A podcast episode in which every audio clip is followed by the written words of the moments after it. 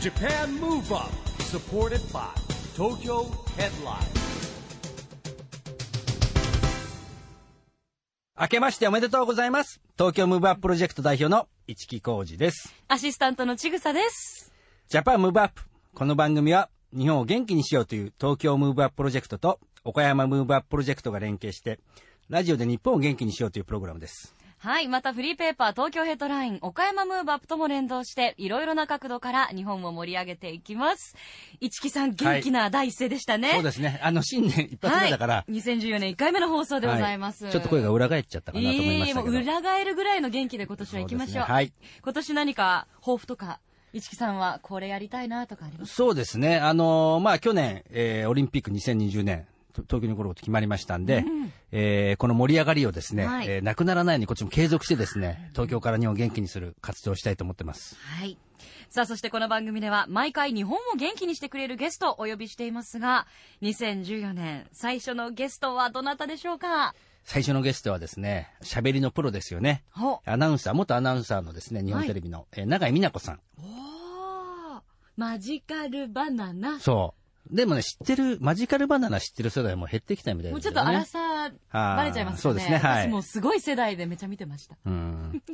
まあね、あの、かつてのって言って怒られちゃいますけどね、アイドルアナウンサですよー。局アナね。はい。なんかあの、アイドルユニットでアナウンサーとしては異例のアイドルランキングトップ10入りを果たしたって歌ってましたからね。いうね、快挙を成し遂げてらっしゃいますが。はい。大学時代ミス正常ですから。わあ、さすが、はいまあ、その頃からの実は付き合いなんですけれども。おお、じゃあそういったところも含めて、はいいろいろと今日はお話を伺っていきましょう。さあ、この後は、永井美奈子さんのご登場です。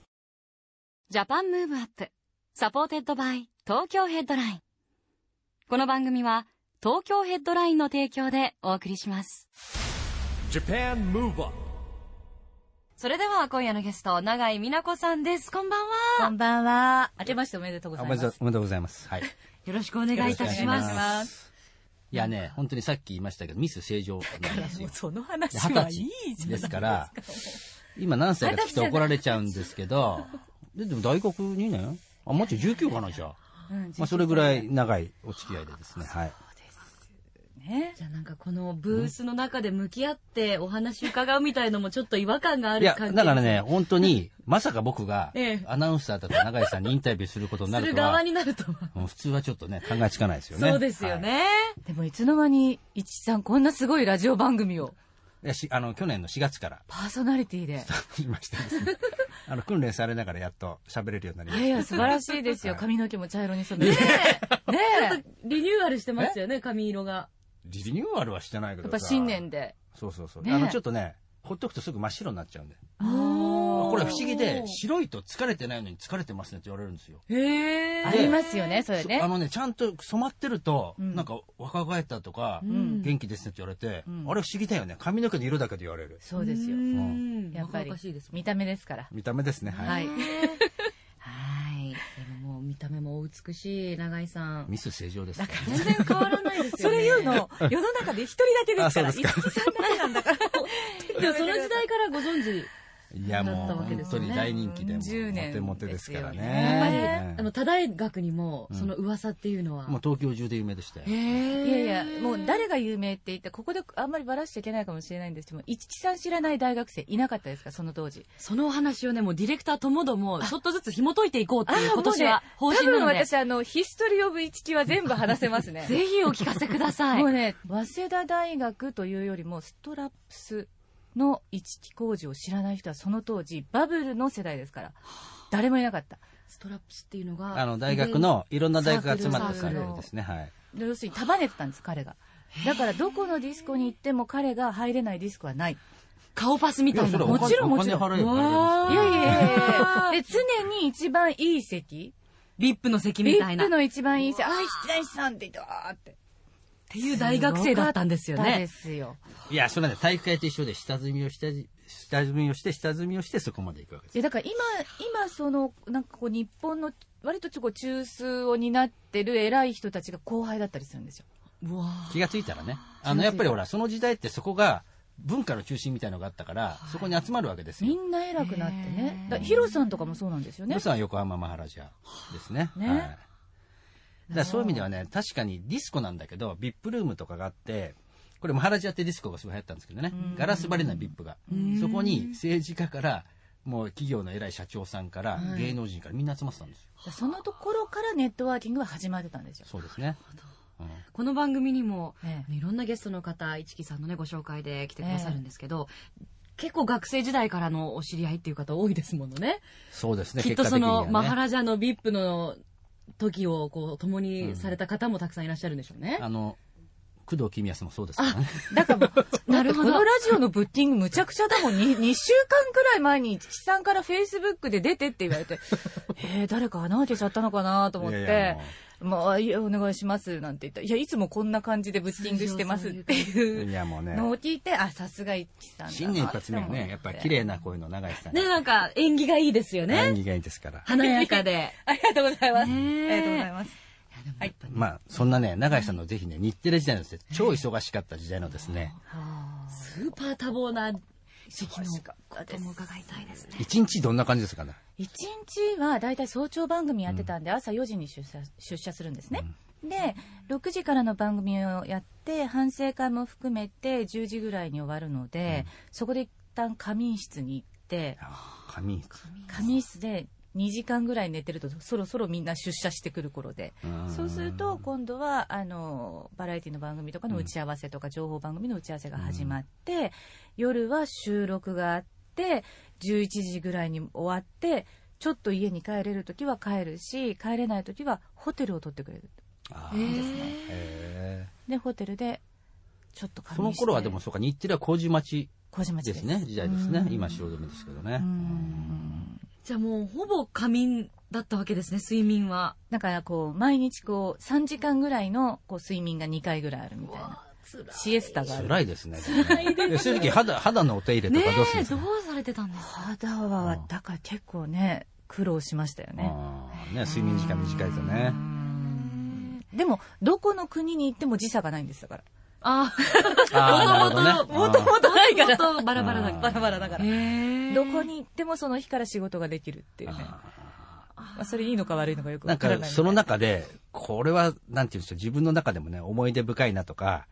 こんなことしてたんですよ、みたいなエピソードって、どんなのありますえー、なんだろうなでも皆さんが一番わかりやすいのはやっぱり24時間テレビですよあね,、ーそうです司ね会をしてた時うにん24時間本当にやってるのかなと思ったらう少しだけ夜中帰れるんですよへーでもやっぱり近くのホテルでへーでその時にはやっぱり3時間ぐらいは眠れるんですけれどもへー徳光さんがすごいのは寝ないあーホテル取ってもらってるのに帰らないへー仕事がなくても現場にいるんですよへーそれを見たら素晴らしいなと思ってでもへえ「永井ちゃん寝て」ってうん俺がなんか、あのぼーっとしてる時にしたら助けてほしいからさって言ってもう思いやりの言葉をかけてくださって私はちょっと3時間ぐらい寝かしていただくんですけども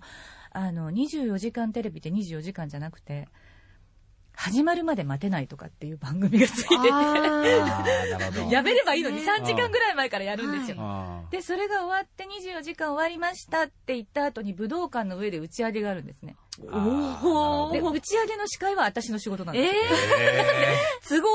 30時間テレビぐらいあるんですーねへで夜中の12時ぐらいに終わってそのままうん恵比寿の整骨院みたいなところに行ってマッサージしてもらって、うん次の朝4時の「ジパンが朝6」っていう番組に出てたーえ休みがないのないはいすご い。だからそれ家に帰るかそれともマッサージ受けるか二者択一だったらあもう無理体が動かないって言ってマッサージ屋さんに行ってマッサージ2時間ぐらいしてもらって早朝出てったみたいな、でもね、3時間寝て起きれるっていうのはすごいと思う。すごいですよね逆にもうそのまま寝ちゃうんじゃないかな。だからもう鍛えられてるからあー3時間ぐらいでそれでマッサージ屋さんに行くとプロデューサーがいたりしてねあー横でへーあどうもお疲れ様でしたみたいなあとね、そんな中井さんもあと有名なのはですね、なんだっけほら、子供の頃見てた番組は何ですかマジカル頭脳パワーですかそうですあより。がとうございます大好きでした最近もう見たことないって言われることの多いマジカルバナナのお姉さんって有名だったんじゃないのマジカそうルバナナうんどこ行ってもマジカルバナナのお姉さんって言われてま一す世風靡しましたからねね。クラス中でやってましたから。あそうですか授業中にちょっと始まっちゃって先生に怒られるっていう。そうですかあの幼稚園生とかにもねあうんの流行ったみたいで 知育的にいいとか連想ゲームなんで要は確かにうん鍛えられますよね脳うがねんそういうふうににそう行ってそう、あいれはただね、いたり本当連想ゲームみたいなやつですからうね。んまあ、そしてこの番組もですね、毎回いろんなゲスト呼んでるんですけども、はいまあ、経験豊富な永井さんがね、はいそういう数多くのですね、著名人とお話ししてると思うんですけども、はいね、あの、印象、印象深かった人とか、またこの話を引き出すコツみたいのはねぜ、ひなんかあるんじゃないあのえー、ちぐささん高も、額な私あたちの、ちょっと、勉強したいらしいんでぜひ、あと、一木さんももう、このジャパンムーブアップはいやるに至ってはい、コツをいろいろ伺いましょうよ。そうですね。ねえはいベテランから。全然、 あその教えすることとかはないんですけどでも人の話を基本的に聞くのは好きですねうん。根掘り葉掘りいろいろうんでただ仕事になるとあのそうですねあのできる限りの方法であらゆる情報をインプットしてから全部現場に行って捨てるっていう作業ですかねよくね、一緒にあの、いろんな偉い人呼んで、あの、我々オープンカレッジっていうですね、はいえー社会人勉強会をね、永井さんにもずっと手伝ってもらってて、一応僕はね、あの、大体の簡単な台本作るんですよ。でいつも怒られたらちょっと適 当すぎる。いや、そんなことない、そんなことない。でも、一木さんの作ったシナリオをもとに、もう必死にだ、呼ぶね、方たちが、小泉総理大臣、現そうね役の小人た泉はち現役の時来てましたねとあと、えっ、例えばと、宮沢さん。宮沢貴一さん元総理大臣ですとか総理大あと後藤田さんと後も藤田いさらっしんゃいから始よまりましたねね。あともうす、そうそうたるメンバーを、呼んでくださるので、もうこっちも必死なんですよ。で必死で調べて政治部の記者の子に聞いたりとうかんいろいろして、でもやっぱり不安なので、本当に不安な時には、私とゲストと一木さんがいて、で、3人でね、座らされる定談みたいな形で、そうそうそううん、あの、お願いしたことがあります。うまいんですよ。言い方がやっぱり、乗せ方が上手だから、あの、なんていうのかな、聞けないことじゃないの。聞きたくないことを僕に聞かせる。誘導するんですね、そう一そう木。さんまがあ。、僕はほら、そういうの行われない。もともと呼んでる人もこうね、当時コミュニケーションある人だから。知り合いですもんねまあ、えっと、この人にそんなこと言っていいのって別に怒怒られないわけですよ、僕やっても。あれだって。いやでも本当に素晴らしい方たちと対談させていただいて、あれは感謝してます。あの、自信にもなりましたし、あの、どんな人が、まあ、あの、相手でも怖くなくなりましたね、あれ。うんそうですねうん本当にいい経験させていただきました。でも本当に報道関係から、ええまあインタビューに関しては正解の方うんでもちろんバラエティーもされるじゃないですかスイッチの切り替えとかあるんですかうん、切り替えない方がいいみたいですね。これは報道のニュースをやってる時にプあのプロデューサーの方に言われたんですけれども、長いね報道だからって言って報道の顔作る必要ないんだよって言われて、えって思って少し真面目な格好してやんなきゃいけないのかなとかねお化粧も報道っぽく、口調も報道っぽくしなきゃいけないのかなって思ったんですけれどもあの視聴者を考えてみろと。うん視聴者の人はバラエティーだからって言って寝っ転がってみて報道だからって言って正座してみないだろううん。って言われてなるほどなと思ってあこれは私がちょこっと作ったぐらいなものでみんなを騙せるものじゃないと視聴者の人ってものすごい厳しいので目が、うんなので作ったものは本当にバレてしまうので自分の身の丈に合ったそれ以上のことをでもそれでもやっちゃうんですけどね私ね、なんですけれどもでも頑張っちゃうんだけれどもでも基本はあんまり頑張らないで自分の身の丈を知ったあの言動をしようっていうふうには思ってます。なるほどね。素晴らしいですね。年輪積み重ねてますからね。年のいやいやいやいやいや、そこ見た目には現れてないですけどここでですね、あはの、ちぐささんが、はい今もね、テレビのナレーションとかもやってるらしいんですけど、滑舌をですね、ちょっと長井さんにチ鍛ェッえクていしてただきたい滑舌。チェックしてって言うとちょっと緊張しちゃあ違ういんまですすね。滑舌チェック。なんかやっぱり今でもトレーニングあのご自分でされたりするんですかトレーニングは子供に絵本の読み聞かせとかそういうのがそのままトレーニングになってるんですかね。いいですねお子さんも喜ぶしうん。自分のためにもなるなってるのかどうかよくわからないですけれども、発声で気をつけてる時点とか、ええなんかあの日頃声を使うのでここは気をつけてますみたいな点はありますか夜ねちょっと食いついてますいませんマスクしたりとか夜寝る時マスクこをの季する節はあはあ、うんやっぱりした方がいいんですねあ。うんあとは加湿器がすごいですねうちあ何台も何台もやっぱり、えこんなに湿らせお前はなめくじかっていうぐらいへーだから乾燥したところに行くと、あここ乾燥してるってすぐわかる。ああ、へえなるね。あやっぱり大敵なんですね、感想は、ね加湿器ある、うんお家にありますけどうん1台しかないですあまあでも、ちゃんとやってれあ、うば。んあとはなるべくタートルを着るとか。今日もタートルネックお召しになってまあす、もん喉をね大事にして、ね、喉を冷やさない。なるほど。もう全開ダメだ全然ダメだ。全開も綺麗だから。ねえ。ダンサーだからね。 あ関係ありますかねそれ そうなんですか、はいダンス趣味趣味でいい、や、いいですね。でもお忙しい永井さんストレス発散法とかストレス発散法ですか体を動かしたりとかされるんですか朝ちょっと走ったりはしますけれど、ええお忙しいね中朝走る、でも一番のストレス発散は、子供が全部寝た後に、Facebook で一木さんの項目をチェックするときですね。そこチェックタイムです ね今日は淳さんと、えまたオーパスワン飲んでるのみたいな。バレてますよえまいや、バレてるって別あに。まあそうですよね自慢自慢友達。自慢じゃない自ですよ慢まあ、日記みたいなもんですよ、日記みたいまあな。日記が自動的に自慢になっちゃうっていうのが一期ライフなんですけそんどなことない本ですよ。当ですよね。すごい羨ましいなと思いながら、これはいつ私が呼んでもらえるのかなってこいうや思いなだがけどほらら、。お子さん二人いて、はいやっぱほら、遅い時間とかね、やっぱ家家でちゃんとね、流しさんもいろいろあるんで。大丈夫ですどうですもかう寝ちゃったらこっちのものお子さんが寝た後 で寝ちゃったらこっちのものですから何を言ってるんですかあーでもこう、はいお話ししてるだけでもなんかもうパワーをもらえますよねそうですよ永井さんね、あの、このジャパンムーブアップという番組はですね、ラジオで日本を元気にしようという番組なんですけども、はい永井さんがですね、考える日本を元気にする。なんかあります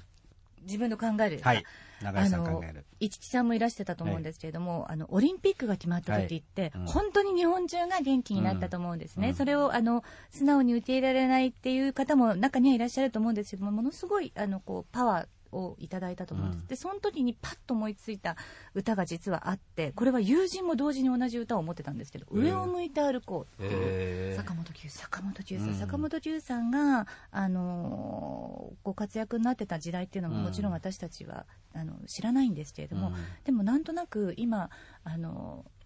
いろいろな震災も経験して景気の悪い時も経験して日本がもう一回元気になるにはやっぱり上を向いて歩いていかなきゃいけないんだなっていうのをすごく思って、えオリンピックってこの曲いいって思ったんですね。あーなるほどね。うんいや、実はね、上を向いて歩こ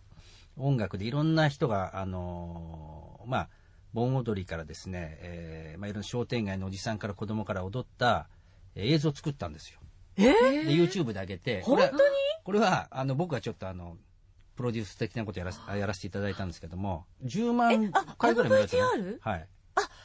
踊ってたのいるでしょそ上を向いれてで歩こう。私口思笛いで。ついたのかななん口か笛吹いて。はいはいはいはい、い、やね日本に今必要なのはこれだなと思ったんですよね、ものすごい興奮しちゃって夜中、ええあの発表をねプレゼンテーションのうん発表を見て、もうね、東京っていうね、ねえもう僕らだってもう現場にいて、うんもうなんとも言えない一瞬と、やっぱね、まあ水野さんもね、この番組うんによく出てもらってますけど、やっぱね、ほっとしたのとね、もうこう、涙が出ましたよね、一瞬はね。もう長い間のこのそうですよね招致活動、2016年の招致から始まってるから、僕らは。もうね、長かった。で、あそこ、本当天国と地獄ですよ。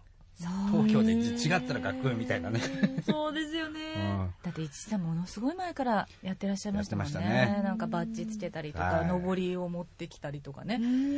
課外事業のところにね、うん横断幕持ってきたりそうですね。まあだからなんかね、そういう子供たちにもね、夢になりますからね。2020年将来ですけど楽。しみですよ誰と見てるんだろうと思ったらちょっと楽しみじゃないですか、楽しみです何歳ですか今あえー2020年は。 2020年は40歳です、ああどう何してますかね、ちぐささんは。何してますかねだって、永井さんは2人お子さんいるんですけいやお子さんいらっしゃいますどから、だってちょうど、いくつよ、もうちょうどは二十歳というか、まあ、もしかしたら頑張ったら出てるかもしれないね、オリンピックになんか。えー、ね可能性としては、行きましょう年代。行きましょう、うんオリンピックのでも何かの仕事に携われたら本当にいいですようね、んあの子供たちも、まあ私は無理かないやいやいやいやでもなんかもう子供はそれぐらいになると一緒に見てくれないから、うんこれから一緒に見る人探さないと子供一緒に 見るでしょ。いないででししょょももううそそんんなな年年ににななったでもら下のお子さんはほら娘さんだから、もう彼とデートで行くでしょいや、そうですかいやね。ーママチケット取ってかなんか言わあれてそうすると私がまだ一緒に「すいませんあのアリーナの一番前の方を取ってください」って電話しなきゃいけないわけあ、そうそう、そうね、笑い話ですわ。僕ね、よく、この何十年も永井さんとね、まあ、お友達なんですけども、はい一緒にいるとね、結構ね、あの、施設マネージャー的にね、いろいろ指示されるんですよ。お願いが多いですねもう普通にさ、結構ね、あの、いやい結や構ね、永井さんね、あの、あの天然なとこあって、さらっといやね、さらっと言ういやそんなのこともないチケットもさらっと言ってさっきね、2週間前のブッキングって言ったけど、それに近いものがあってです ね、そう忘れてたんだよねうまいんですよね、またね、へって、一木さんだったら取れるでしょとか言っちゃってね。いや違う違う違う違うそういう聞き方手の上で転がされてるいわけろでいすろ一番な人にお願いしようと思ったんだけども多分一木さんが一番いい席をお取りになれるのではわあ上手上手でしょいやでも本当にそうだったお上手ですうねん本当にですですしありがとうねございましいたやいやもうそんなパネルまで作っていたもだう。いいてや、まあそんなことない今待ち受けにしてます私あ、そうですか。へえまあそんなことじゃなくて、永井さんがほら、母親としても、ね、奥さんとしても、アナウンサーとしても、そして、あの、大学をね、あの、卒業された後にまた慶応に通って、はいでしかもまだ研究者としてもいると。現在研究者でいはらっいしゃる。んで、ですしかも成城大学でも、今度は自分でも教えてると。もう忙しいですよ。満足のわらじ本当にもうね言うだけは勝手ですよねいやすいませんいやいやいや。 本当何もしてないんですいやいいややいやでもすごいと思うのは僕もいろんなことやってるけどやっぱ男じゃないですか、で奥さんでしかも子供がいてさんがいそして主婦ってねこう僕ら男目線だと適当に見ちゃうんだけど主婦って大変らしいですよ大変です よあだからね本当に専業主婦をやっている方が私は大変うんへえなんかいろいろやってる風に見えて全部いい加減だからいやいやいやいやバランス持ってねやってるってことですよね全部えこの程度ぐらいにしかやってないからいやいやいやいやもうそれがもう困っちゃいますね働く女性って結婚とか出産のタイミングってすごい考えちゃうじゃないですか、うんうんうんうん考こう考えられましたかやっぱりえてないおーかっこいいかっこいいけど参考にならないじゃないやいかやっこいいでもやっぱでも考えすぎない方がいいんだなみたいな、 まあ自然が一番ですねなるほどまあそんなちぐささんも33でしたっけそうなんですよなんでもいろい ろいろいろ急がないとって今急がないろいろ思ってるんですけど余裕ですそうそうですか急がない方がいいわあのね自然に自然に急いでいいことないですから急いでいいこと急ないいでいでいこすかとねないですはい基本のんびり屋さんなんですけど、うんじゃあ引き続きもうそのまま40までいっちゃえばああ、オリンピックま で。何にも変わってなかったらどうしましょうね、7年後。 そうですか。いやーでも永井さん、はいこのえジャパンムーブアップ、岡山でもオンエアされてるんですけれども、岡山には結構行かれたことがあると伺っていますが。何度も行ってますね、うーん。あの岡山のリスナーさんたくさん聞いてらっしゃると思うので、ぜひ。岡山いいとこですよね本当あんなとこで生まれ育ったらもうちょっと違う性格になったかなと思うような、いやいやミス正常ですからね何これね岡山はねあのね瀬戸大橋の中継で行きましたね、うんえ橋脚がねものすごい大きいんですよで中にね、エレベーターがついて点検できるようになってるうの、んで一番てっぺんに登ってみましょうっていうとんでもない企画があってで一番上のところに点検用のドアがあるんですねでそこから永井さんあのちょっと顔出してください下から撮ってますからって言われて移動地図なつけてあ登ったんですけど、その時ね、台風19号が来てる時で、ブンブン揺れるんですよ、もうね、ー足場はどれぐらいあるの広いのいやいやいやいやいやいや、丸いですよ、基本。いや柱だだかからら。すごい危ないじゃないですかそんなの足場ってほどないですよね。えだってー曲曲穴時代ですよねよ。く話だだっ。てむちゃくちゃですそよ、んな体を張った、突風が吹いたらだっていや、だから危ない、うん危ないから早くロケを終わらしたいんで、早く喋ってくださいって。 早く喋ったって変わんないよって思いながら、そんな中継をしたのもありましたね。ええ今の時代じゃん考考えらえれならいれないです結よ構ね、ね。昔のテレビ無茶してましたからね。すごい、いろんなご経験が終わり。いやねそんな永井さんもね本当に多方面で活躍されてますからねはい。もうちぐささんもそれを目指してはい、本当に。ねいい です、こんなんなっちゃうから。あーいろいろやらなきゃ、やっぱここには、こうまではなれないですね。ね頑張りたいと思います。あまり深深く考えずく考えずですあね。の一歩踏み出すことが大事ってことですね踏み出すことですね。わかりました。じゃあ最後になりますが、リスナーの方にメッセージをお願いします。はい、えージャパンムーブアップをお聞きの皆様方、えー新年の第1回目ということで、あの、記念すべき1番目のゲストに出させていただいてありがとうございます。あの、一木さん、こんな人ですけれども、本当はすごくいい人なん です。こんな人ってリスナーの人知りませんよ。 あの、多分、あの、日本を代表する、あの、リーダーシップを取れる方だと思うので、これからもジャパンムーブアップ、よろしくお願いいたしまいすや、。なんかお褒めいただいてありがとうございます。本当にいい人です。あの番組のね、ちょっとこう宣伝もしていただいはてい嬉しいですね。嬉しいですねなんかはいまたぜひ遊びに来ていただきたいですね。はい今日はどうも本当にありがとうございましありがとうござたい。ました。今夜のゲストは永井美奈子さんでした。 Japan Move Up, Move Up. 今日は永井美奈子さんに来てもらいましたけども、元気のヒントは見つかりましたか元気のヒントも見つかりましたし、仕事のヒントもすごくたくさん見つかりまあました。そうですよね。やっぱね。ね、あの、話す先輩としてね、話すプロとしての。やっぱり違いますね、なんかもうお話ししてるだけで、どんどんなんかこっちが喋りたくなるようなうん。オーラをお持ちというか、だからきっとインタビューされてても、永井さんにしか聞き出せないことがたくさんあると思います。うんそうですね。まあ、引き出しの多さがね、うんたくさんありますし、まあ、あの、永井さんが言ってたように、でもね、あんまりね、考えすぎてもいけないんだってやっぱりこなんかう、天性のものももち一ろ歩んあ踏りなみんで出しょしうてね。やりながら、まあ、失敗することもあるじゃないですか。じゃあ、その次、あの、それを繰り返さなきゃいいわけでですね。うんまあ、そういう意味では、あそうですよね。あの、本当に多ジャンルに活躍していって、うんまあ、自分の経験をすごいね、やっぱりこう、身につけてですね、取り入れて、うんえーやっぱ成長してるっていう感じがしましたね。はい。これからも本当にご活躍楽しみですよね。はい。さあ、ここで東京ヘッドラインから新年初のお知らせです。2014年1月5日日曜日の午後に渋谷駅周辺で東京ヘッドラインの号外を配布いたします。中身はエグザイルや三代目 JSOULBROTHERS、e-girls などを含むエグザイルトライブの特集号外です。渋谷周辺にお越しの方はぜひ手に取ってみてください。えさらに、1月6日月曜日には2014年第1号の東京ヘッドラインが発行されます。年始号ならではのスペシャルな紙面ですので、ぜひ楽しみにしていてください。今年も東京ヘッドラインにご注目くださいね。ジャパンムーブアップ、そろそろお別れのお時間近づいてまいりました。今年も元気のヒントたくさん見つけていきたいですね。そうですね。まあ、今年もですね、えーどんどんどんどん、いろんな人をですね、呼んでですね、えー日本を元気にしていきたいと思いますんで、皆さんもよろしくお願いしますし。ます。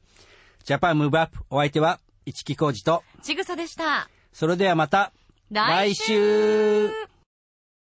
ジャパンムーブアップサポーテッドバイ東京ヘッドラインこの番組は東京ヘッドラインの提供でお送りしました